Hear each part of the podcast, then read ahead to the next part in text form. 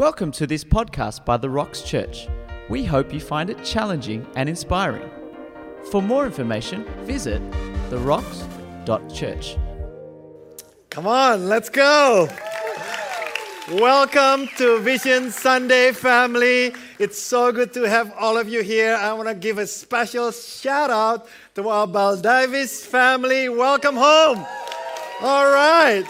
Wow, thank you for making the drive all the way here. And I want to welcome also our online family, wherever you're tuning in from. You are as much a part of our family as anyone, anyone, any one of us here. So welcome, and we're so glad that you can tune in.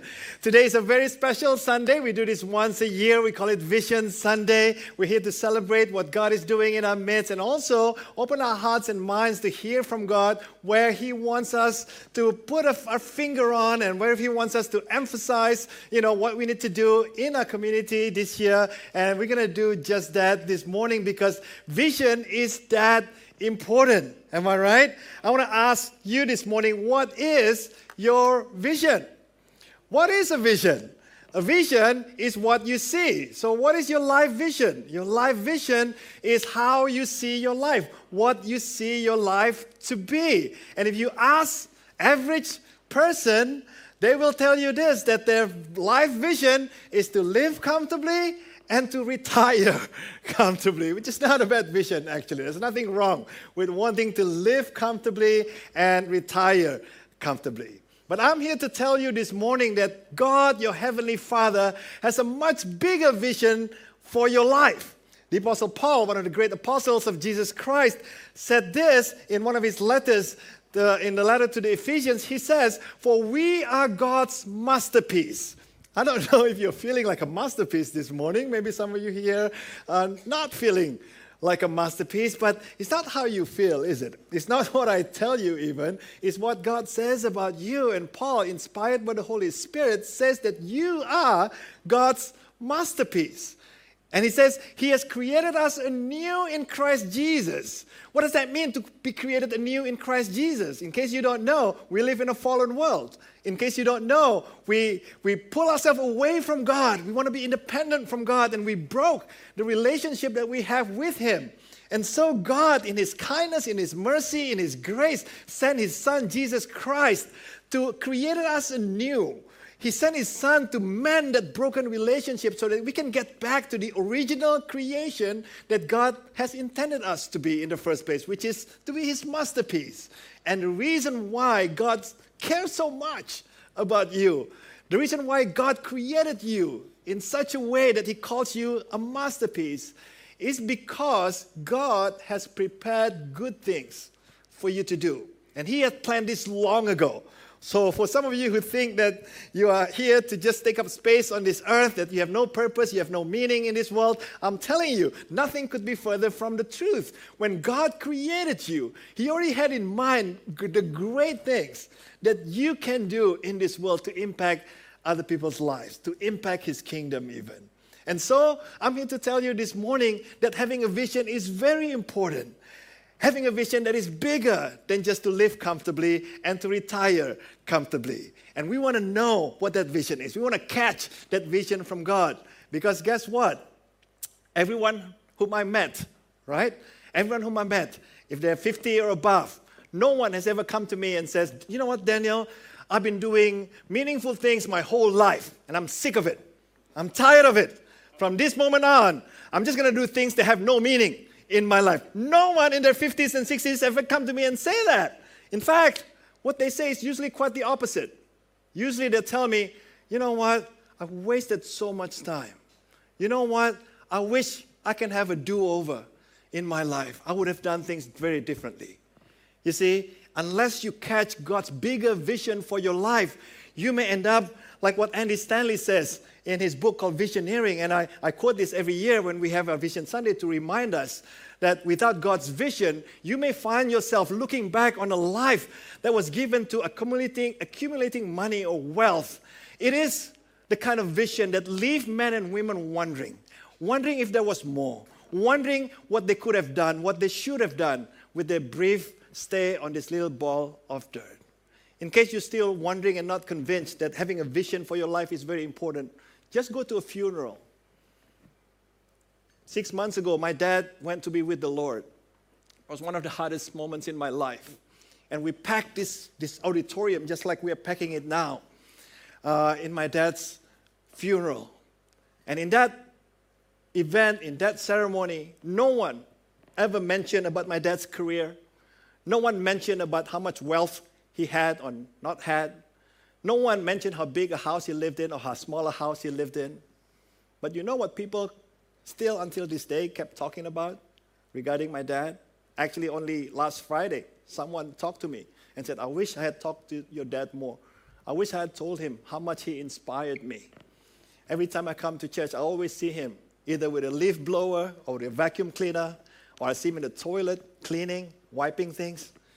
That's the kind of life that you want to live. Life that is bigger, bigger, and so much better than just living comfortably and retiring comfortably. And you know, as a church, we also have a great vision that God has given us since we started this church 19 years ago, since Gordon started Baldivis Church 30 years ago. God had this in mind for our churches, and we know we click right away when we talk about the integration of the two churches three years ago. We had in mind a church that is intentional in being outward focused. We had in mind uh, a vision from God to start a church that is not inward looking, a church that is to be a safe haven for people who want to search for God. We want to be a church that is gracious, accepting, non judgmental toward people who think that they are far from God, but they're actually never far from God. God is always near them. So we wanted to be that kind of church, and you're wondering, shouldn't every church be that kind of church? that sounds like what a church should be. Well, you would think so, but unfortunately, not every church is like that. Not every church is outward looking. A lot of churches don't care about people outside of their own circle. A lot of churches only look inward, only look for the blessing that they can get for themselves, which is why we are so disconnected from the average Australian in this country. I don't know if you know, but for the past 70 years, the number of people who associate themselves with Christianity is in big decline for the last 70 years without rest. All right? And in um, one of the papers published by one of the most trusted research company in Australia called the McCrindle Research, they wrote a paper entitled The Future of the Church in Australia. And this is what they say Australians are disillusioned with the church. But guess what? They're spiritually hungry. They actually don't mind for spiritual stuff, but they are disillusioned by the church. And this disillusion is partly due to church culture becoming detached from everyday Australian experience. What is an everyday Australian experience? Because li- life is a struggle, right? Not everyone is doing well. Not everyone has the same uh, faith journey. Not everyone has the same connection with God as you who were brought up maybe in a Christian home. And because the church is becoming more and more irrelevant for the average Australian, that's why more and more Australians detach themselves from the church, which makes me sad. It shouldn't be this way. The church should be irresistible to average Australians. Why? Because Jesus was irresistible when he was on earth. People love to hang around Jesus. And if we call ourselves the church, if we call ourselves the body of Christ, which is what, the church should be, right? We are the body of Christ. Then the, they should find, average Australians should find the church as irresistible as Jesus. But unfortunately, we're nothing like Jesus sometimes. And the solution is actually very simple. McCrindle gave us the solution. How can we combat this? Uh, the research continues to say this church needs to engage the community. That's how you do it. Churches that are adaptable, dynamic, kingdom focused, and are engaged with the culture and community are the churches that will thrive in the future. So the solution is actually not as difficult as you think. The church of the future should be an expression of its local community which is why starting last year we realized this. We can't just wait for the ball to come to us. We need to go out and fetch the ball, all right? We can't wait for people to just come to church. We should encourage people and invite them to come to church. That's what we do. But we can do better than that. We can be even more relevant than that. That's why last year we started this new strategy. We want to endear our community more. I think we're doing pretty good at inspiring our congregation. When they come here, they won't be judged. When they come here, they will be loved. They will, they will find acceptance. We will be very friendly to them. But we can do better. We want to endear our community more and more and then lead them in this faith journey until they become followers of Jesus, who in turn will look for others and love others and embrace others to also know Jesus. All right? And, and, and we've been doing this for years, but we want to do it even better. We want, to be more, we want to be even more intentional in doing this. And so last year, for example, we have our, our Best Be Rich campaign yet, where you actually give away $49,147 in one week, in one Sunday. That week, we say we're going to give every single cent to our local community. We're going to help organizations in our communities that are doing well to serve our community. We don't want to duplicate what they do. We just want to you know, partner with them. We want to support them and what they do. Not just sending money, but also sending volunteers their way. All right? Not only do we give money and send our volunteers away, we also give away blood. I don't know if you know, but we have our own lifeblood team. And last year, guess what? Our lifeblood team came 10th among all the organizations in our city, some bigger organizations. You know, we came 10th, and I'm not happy about that. We should be first. This year, my challenge to you is give blood. We want to be first. But it's not because we want to be first. Already, we are known in this community as a generous church because a lot of you actually choose to give blood. And we, we you know, when you give blood, you can mention uh, who you're with. We're with the Rocks Lifeblood team. But we don't even do it for our fame or anything like that. But do you know that one in three Australians will need blood at some point in their life? This is something simple that we can do and make a difference for real in our community, right? We've been partnering with the South Metropolitan TAFE uh, to conduct uh, adult migrant English program. When I talked to the mayor of the city of Canning, Mayor Patrick Hall, I asked him, hey, May, Mr. Mayor, what, what do you need the most in our community, in this city? And he says, the city of Canning is one of the most diverse city in the whole WA. We have so many immigrants living in the city of Canning. What we need the most, one of them is migrant programs. And so we're so thrilled when TAFE approached us and see if we can work together. You know that every week, people from all over the world who came to Australia from the Middle East, from Asia, you know, from Europe, they come here to study English and they interact with our people. This is a photo that I took from my office upstairs. People are just hanging around the building, talking to people. When we had the Jesus is you know, blackboard. They even just write stuff in there. It is amazing. This is what the church should be. We should be as an integral part of the community as we possibly can. All right? And we also want to start something new this year. We decided that we want to partner with Regent College to start Alpha. In case you don't know what Alpha is, Alpha is a community based introduction to Christianity. And, and Derek Nichols, the principal of, of, of Regent College, who also comes to our church, he says, You know, Daniel, we have a great opportunity. A lot of parents send their kids to Regent College, which is a Christian college, and they're not Christians. So I, I want to ask them, hey, do you want to learn what your kids are learning at school? And so four parents already signed up to join Alpha. And I want to encourage you, if you know anybody who wants to know Jesus more, sign up for Alpha. Or if you're already a Christian, you know, help us. You know, be one of the facilitators for Alpha. Don't worry, we're gonna we're gonna train you. But this is something another something that we can do for our community. We also partner with Kids Hope uh, because I think there are a lot of kids that are unfor- so unfortunate in our city that they don't have people that they can look up to. Uh, maybe they're foster kids or whatever. And through a simple act of mentoring, just one hour per week, that's all it takes, just one hour per week, at least for one academic year, you can be a mentor to someone and change their life forever. All right? So we're happy to be partnering with Kids Hope as well. And people ask me, hey, Daniel, don't you worry if you keep sending people, you know, to help this organization, that organization, you're not going to have, you're not going to have enough volunteers for yourself. I said, no, I'm not worried about that. I really believe the more we go out there, the more the people of God realize that we meant to be salt and light in our world, not just within our own community. Man, that's where the blessings are going to come. Yeah? And, you know, thank you for your patience. We've been renovating our kitchen, and starting this week, Kind Coffee uh, is operating. You know, if there's one thing this community needs badly, is good coffee. Uh, it's a crime that this area doesn't have good coffee. That has to change. And thank God for kind, the kind team. I'm telling you, when we talked to them the first time, first and foremost, they are missionaries. Jordan has been a missionary to the Maldives for a long time. Uh, David and Becky are with YM, they're missionaries with YM, and they say, first and foremost, we want to be missionaries in this community. We want to love our community, and coffee is just one way for them to do it. And so we're so privileged, we're so happy to be partnering with them to bless this community even more. And talk about renovation. We're going to start renovation in Baldivis soon. Look at this. Isn't that fantastic? You know, our foyer is going to look so fresh. Uh, it's going to be so open and airy and modern, you know, to keep up with the time. We want people to come and enjoy the space that we create for them. We also have a, a, a kitchen area renovated. We're going to have a cafe there as well. And Kind Coffee has agreed to open Kind Coffee Baldivis because even Baldivis deserves good coffee.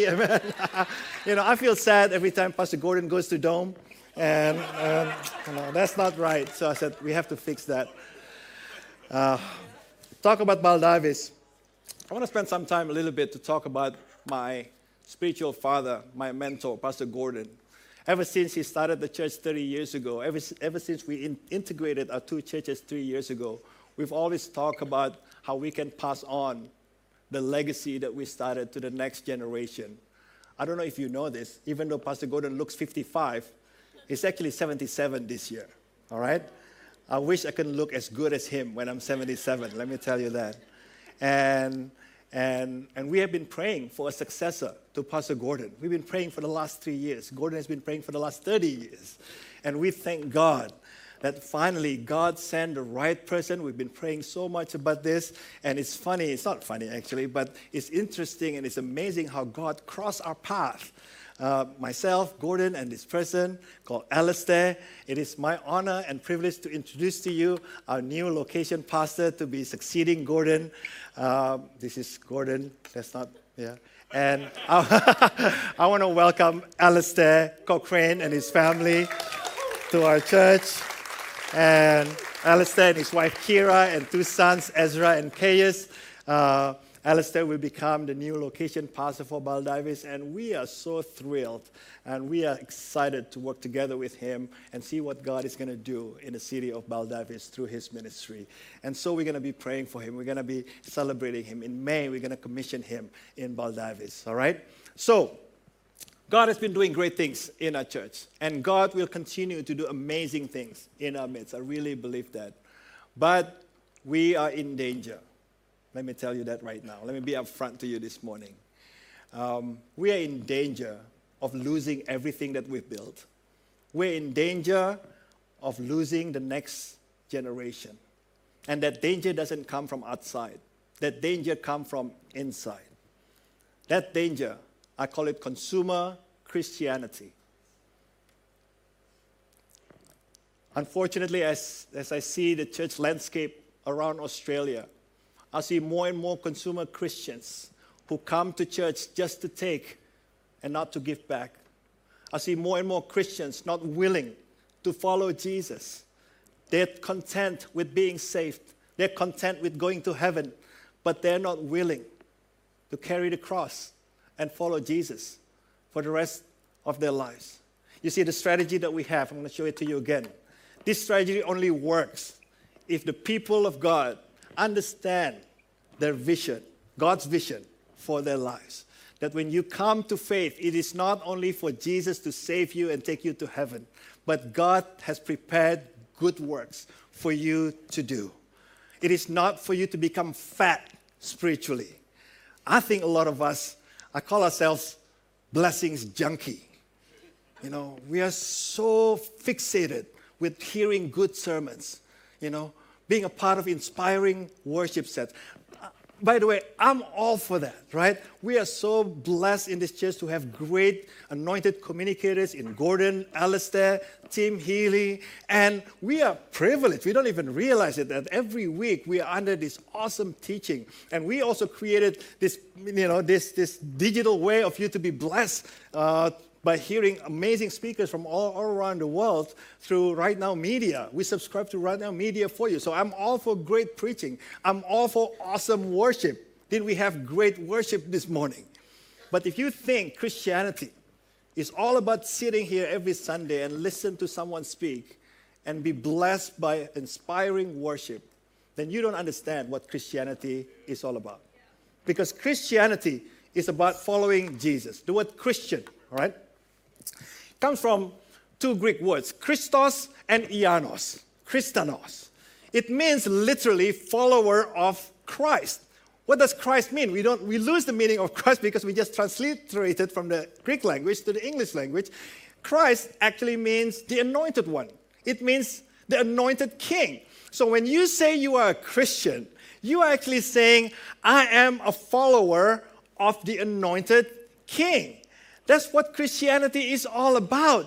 You see, people in the first century, they understood this. People in the first century, they understood that Christianity is more than just songs. It's more than just great sermons. They understood that being a Christian, being a Christian means there's a possibility that they might lose their lives. Polycarp, for example, was burned at the stake for not willing to recant his faith in Jesus Christ. A lot of Christians die for their faith under the persecution of Rome because being a Christian is not a religious term, right?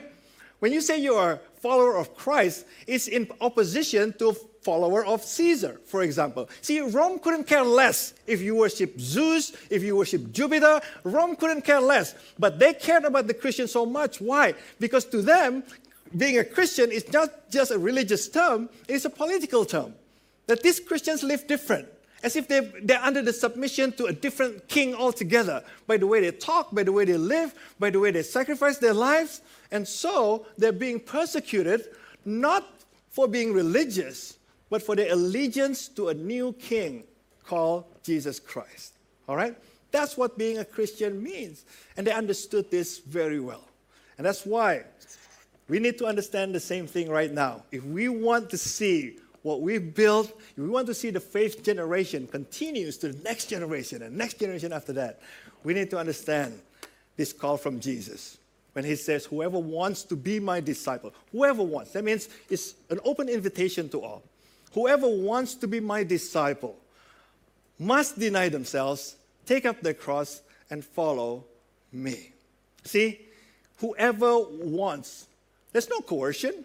You don't have to follow Jesus if you don't want to. Do you know that? Jesus said, hey, if you want to follow me, follow me. If you don't want to follow me, don't follow me. So you need to make a decision. Do you want to follow Christ or do you not want to follow Christ? Do you want to be just a believer or you want to be a disciple? Do you want to just take or do you want to also give back? See, you want to be just blessed or you also want to be a blessing. See, no one forces you. And Jesus says, Whoever wants to be my disciple. But if you want to be his disciple, you, if you want to be his follower, then you got to understand what it takes. Jesus says, You got to deny yourself. You got to be willing to die and take up the cross and follow me. But it is actually in that act of dying that you will save your life.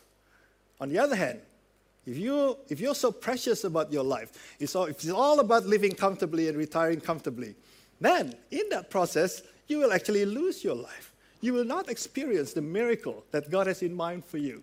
When God says, I'm going to give you life that is truly life in John 10, verse 10.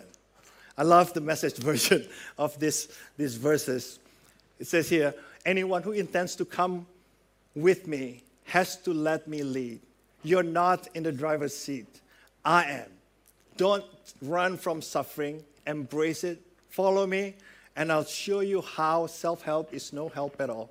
Self sacrifice is the way, my way, to finding yourself, your true self. And I'm glad that in our church, we have disciples of Jesus Christ. We have followers of Jesus Christ here, followers who understand what it takes to bring our faith to the next generation, followers who give up their hard earned money, followers of Jesus who give up their talent, their time in order to serve our community. And without them, we wouldn't have this. This church is not built on one person, it cannot. This church is built through the sacrifices of many understanding followers of Jesus Christ. I want to show you this video to, see, to show you what they've done, with what they have been given. Believing in Jesus has helped me just have the confidence to know that even in tough times, I've got someone that's got my back and just, just be faithful knowing that everything's going to be okay and that I've got a partner as I walk through life. I gained a lot of morals and ethics that I stand by today, and it gave me a strong foundation to become who I am. It's just how I, I live out my life. I'm being more responsible, I'm being more caring and loving for others, and you know, just the little things that I do even to serving at church, you know, in Upstreet at the band, it, it, brings more meaning into my life. A lot of the things I used to do, I now no longer do. God's really helped me grow, um, and the main emphasis I would put in that is particularly different addictions. It's helped me overcome and transform my life. I've been set free from addiction, um, been set free from my inner demons as well. My mental health has improved immensely. I'm no longer believing the lies that I've been taught the lies that I believe about myself as well.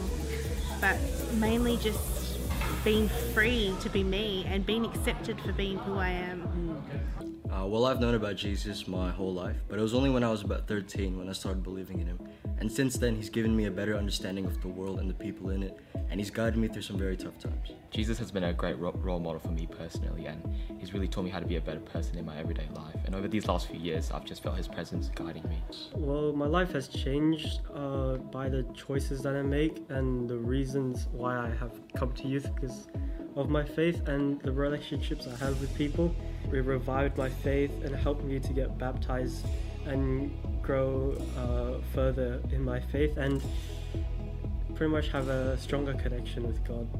The Rocks has been great because it's given me a like a family outside of my family that I can come to and they can help nurture through my faith and uh, there's no judgment or condemnation if mistakes are made or if there's like any any issues. They're very supportive. Since I first came in here, I felt like I belonged straight away. Um, the amount of people that I've been able to have come up to me and just ask how I am. For me, it's coming here on a Sunday and having the gathering and being able to worship freely and, you know, being able to be happy to see people and people to be happy to see me, but also serving alongside others in um, ministry team, just coming in during the week and seeing people and being able to put a smile on someone's face and being able to receive a blessing myself as well. I think since joining the Rocks, uh, my faith has grown and I've grown as a person. Just being surrounded by people who who are on the same journey as me, you know, encouraging me and, and attending the Rocks every day and serving through ministry has, has helped me in this journey.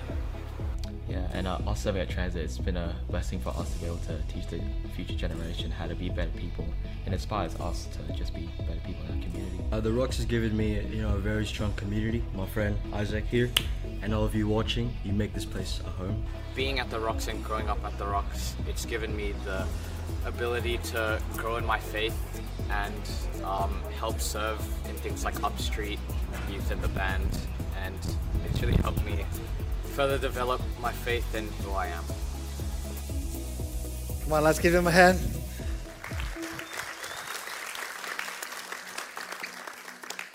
My time is up, but I want you to imagine with me.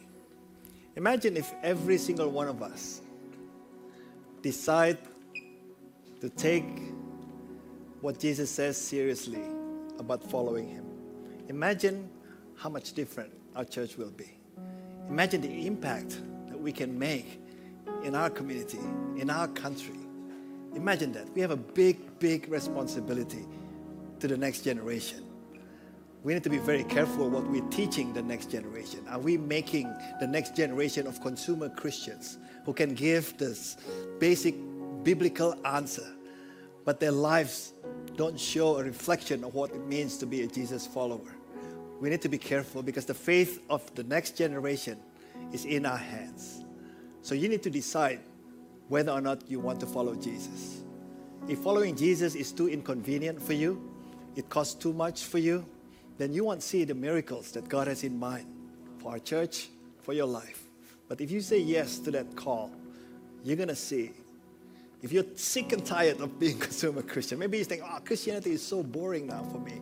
Maybe you haven't taken the challenge of Jesus seriously because the first century believers, they understand that when Jesus called them, Jesus called them to be his witnesses, not just to be his worshippers, not just to be his listeners Sunday morning sitting in a pew like this, but they understand that there's a mission that they need to do. And so, I want to challenge you. We're going to sing a song as a declaration of our faith. The song is an old hymn called I Have Decided to Follow Jesus. I just read how amazing uh, this, the story behind this hymn is. What happened was there's this village in India where missionaries came to preach the gospel, and one family decided to follow Jesus against the threat of persecution, of death. And this family decided to follow Jesus, and one by one, they killed their family members.